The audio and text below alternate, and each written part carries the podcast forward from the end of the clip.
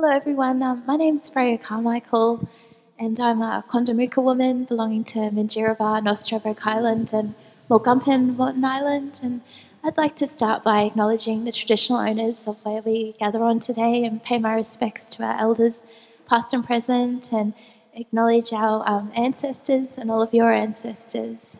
Uh, so I'm um, the curator of the new IMA Bell Tower Gallery. That is an initiative of Arts Queensland, a 12 month pilot program. And just recently, um, we opened up the space, and Mandy Quadrio is the um, first artist to, to show work here and, and christen the space. And as um, part of the opening celebration, we had the Yerongpan, Yeronga Pen dancers come through, and um, they did a really beautiful cleansing of the space and um, to prepare it for many stories to come through over the pilot program. And um, there's Mandy, stories have, have travelled all the way from Tasmania, a Palawa woman. And so I'll, I'll, hand it over for Mandy to introduce herself. Um, thank you, everybody, for coming. Um, I'd also like to acknowledge the traditional custodians of the land, the Turrbal and the Jagera, and um, whose land I'm showing this exhibition. I feel really honoured to be showing here, and I'm, I'm and um, so I'm a Palawa woman, and my ancestral countries, uh, Tebrakunna in the northeast of Tasmania, we're coastal plains people, and also I have connections to the Oyster Bay Nation in the east of Tasmania. So yes, I feel very honoured to be the first person here in this in this wonderful space. It's such a prominent space in Brisbane, and um, um, yeah, it's it's it's really quite quite an honour. Yeah. So um, one thing that me and Mandy both have in common is that we're both people of the sea. I'm a, a, saltwater woman. Um, I, am sure many of you have visited Minjerribah, North Stradbroke Island, Quandamooka country, um, our beautiful saltwater bay and, and sandy beaches and um, on our country, we have an abundance of, of materials that my ancestors have used since a long time. Um, beautiful swamp reeds for weaving and um, uh, shellfish, and um, and so Mandy also has a very rich tradition that. And here tonight, we're surrounded by it. Yes, so I think Freya and I, um, we connected really through we, we realised that we have quite a strong connection. We're both island women, and um, our histories are similar, even though they're at different ends of the continent. And um, so, as island people, we respond to the saltwater stories and the, the um, elements of the sea, which are really prominent parts of my history and Freya's. And also, I know that you um, you work a lot with fibres, and you particularly like the fibres of the sea that, that I bring to the to this work here.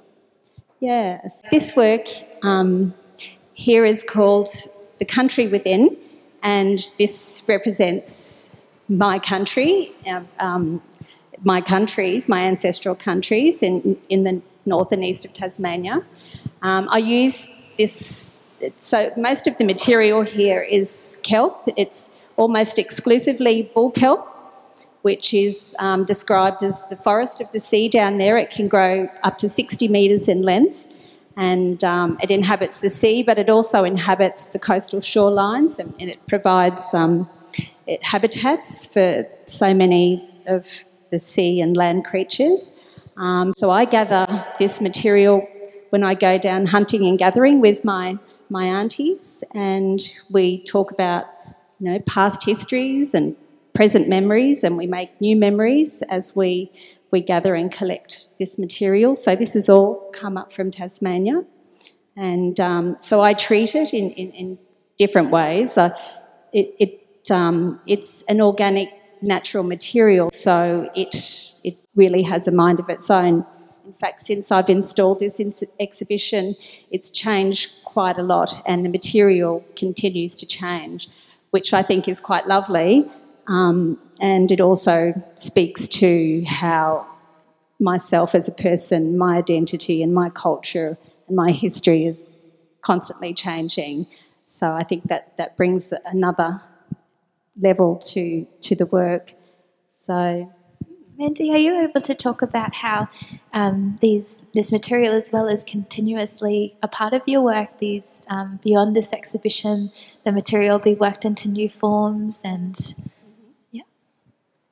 Sorry. Uh, um, yeah, hey, this this material here is, is continuously used across your practice. Um, Yeah, that's um, sustainable of of this materiality. So with, with the bull kelp, I reuse it. I use it all the time. In fact, there's a piece in the window there that I, I had in an exhibition last year in Maywa, which I also um, did with Freya. So that work continues to appear in my work, and a lot of this kelp will be reused again. Um, so I just remanipulate it and and try to prevent it from decaying. So, but in terms of the material, it represents my uh, Palawa resilience and our ongoing presence because we're always in Tasmania, we're al- always confronted with the, the myth that we're extinct. So, in terms of these exhibitions, I'm bringing forward my stories to show that I'm still here. We haven't gone anywhere. We're, we're still here and we're standing strong, and um, we've never we've never gone anywhere despite what's what's been told in the grand history of colonisation. So I continue to make works, and I'll continue to use the material, um, and, and and through the materials, I I engross myself with the physicality and and um, I bring forward sometimes difficult narratives. However, I do that with um, that's my choice to bring through those sometimes difficult stories because um, I accept the fact that the material's unpredictable, my stories are unpredictable, and as, as much as I want them to be predictable, the material doesn't allow for that. So I bring them forward with an acceptance and, and a beauty so that, um, so that viewers might find them vis- visually interesting and engage with the, the, the narratives that are embedded within the materials. Across this exhibition, um, you have brought in those different histories of, of bringing in um, over in the corner here the the bullet belt, and um, we have the spear and the, the ancestral basketry of the water carrier baskets. And did you want to talk a bit about that, Mandy, of, of your how you've um, the materials you work with beyond the bull kelp too, how they're also loaded with a lot of history and stories. So, in the piece in the corner that that's called "Speaking with Alazon," um, that references my mother who vanished when I was a baby. So that um, and she's she, we've never found her. So that story also speaks to the erasure of Palawa peoples, and quite often my mother it keeps appearing in my work, and so that that particular piece is embedded with a colonialist bullet belt, and it's quite difficult to see, and that's deliberate, so that it it requires that you go up and have a close up view, and and um, it's it's speaking to the fact that you need to, it, it's bringing viewers into the work to ha- to perhaps look more closely at these buried Australian colonial histories. So it's talking about um, yeah how how these these objects of colonialist annihilation have impacted on, on us as Indigenous people. Um, and also, there's a piece there that's embedded with a, a sort of semi broken spear, and it has an uncanny nature. If you go near the spear, it tends to follow you. and it, it sort of perhaps poses the question who, who's holding that spear? So that's um, it has a mind of its own that work, um, but it's also taking aim at other works, and particularly one of these other works here um, that's been oiled and ochred, and yeah, those works are speaking to each other. These three works here um, are my ancestral grandmothers from from Tebrakunna, and they're keeping that that's Waibalubera, Plenperena, and Nimirani, and they're keeping um, a watch over everybody and supporting us in our quest for, for bringing forward Palawa histories and Palawa stories and, and um, new memories. In the detail in these works too, Mandy, and as well in the central piece here, um, there's elements that have almost that fragments being brought together. Um, they've been repaired and stitched together. That that detail, and um, a- across this exhibition as well, there's that um, yeah emphasis on on bringing the past and the present together. And um, I know we've in our previous um, projects we've done together, and, and you've worked with steel wool and yeah, so other material that's really is loaded too with that reference. Yeah. Um, quite often the stitching, like you say, um, references fragmented histories, particularly in this work here, um, Dancing on Tebrakunna. It's been stitched and mended. Um, it's bringing it's bringing forward the the fact that a lot of our histories have been um, fragmented. A lot of our people have been dis- disenfranchised and removed and annihilated. So I'm stitching these back together, mending those histories. It, the work generally moves, so I'm, I'm showing that we're, we're still moving, we're still present on country. And I've oiled and ochred it so that it's, that's, it's like a healing salve, a healing ointment that's, um, that's bringing, that's, that's keeping us dancing and, and um, celebrating our ongoing existence. And the kelp actually does dance on the water too. I had the, um, the honour of visiting Mandy's country at the start of the year, and um, on the on the cliff, I was the sun was setting, and I could see the the kelp just beautifully moving in the water, shimmering away, and um, and it was around that time too. Me, me and Mandy were in discussion about the exhibition here, and um, well, yeah, really bringing in those qualities too of, of the kelp. It's, it's a seascape, and yeah.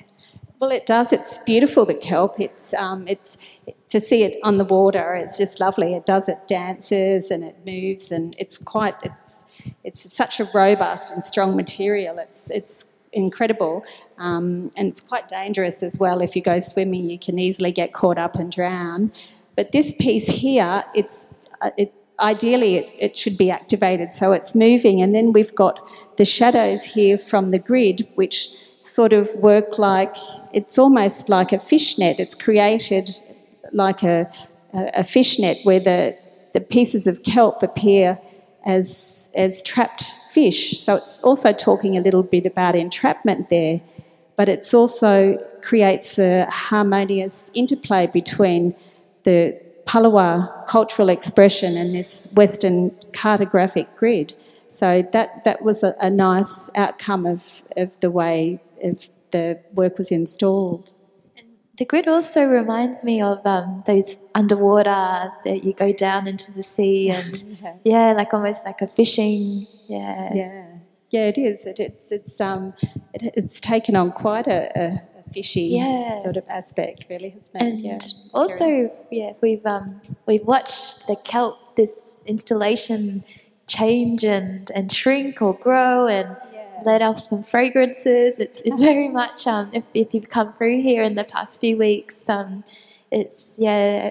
For a moment there, it had that really strong underwater smell and yeah, very touching all the senses and yeah, the, it, the the bull kelp does have a smell because it's it's um, it's a plant and it's organic, as I mentioned. So it's um, it's yeah, it's living really. So it has an unusual smell. I, but it, uh, I haven't really smelt it today, but I think everybody responds to it a bit differently. But um, but as I said before, it changes, and some of the works change quite considerably since I installed. And there's a piece I've been watching in the middle there, and it was dragging on the ground only last week. It's a central piece, and now it's actually about oh, five centimetres above the ground. So in, it just seems to move up and down because the kelp responds to atmospheric conditions and, and it responds to the water and the land. It changes all the time. And and it, as it, it's, you know, I'm unable to take the control, as, as I mentioned before. So, as much as I try to control it, I'm unable to do that. And there's a piece in the window that's shrunk so much, uh, it's almost disappeared to me because it was quite a large piece when I when I first constructed it. So, but I think that's also quite quite interesting I, I, that that it's changed, and I just I, I, look at it and I think you know it's um, yeah. So that that that that um, and also it, with the change, if it's left outside outside of controlled conditions, because it is uh, an organic material, it will decay and disintegrate, and um, and that that idea of decay and, and it speaks to the it, the disrupts that grand colonialist narrative, you know, and so it allows me to to take control of of my own stories and to tell my own stories. So that that whole idea of of the decay is is um, quite a, a potent um, um, structure. Yeah.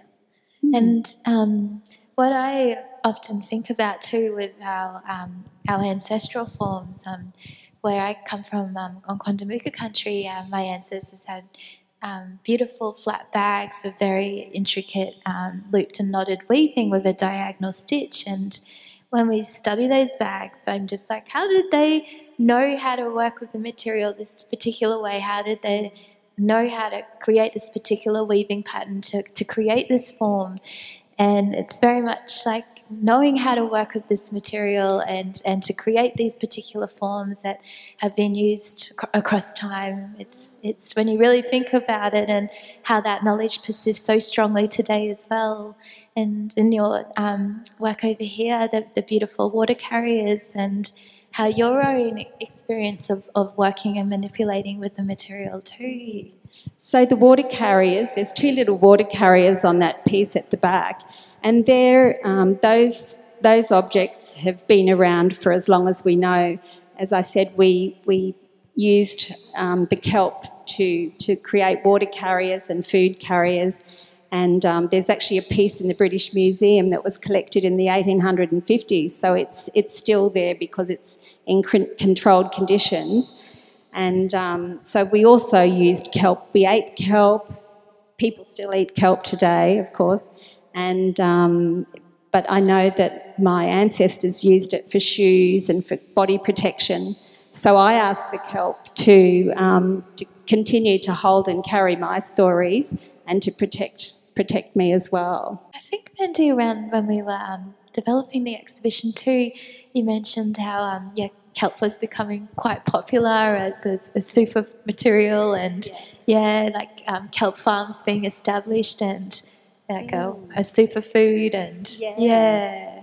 Well, um, kelp also is now subjected to over harvesting um, and also climate change and and um, ocean pollution. So it's sort of suffering under those conditions, and um, you know we we continue we continue to care for country, and we just collect it from the coastal shores.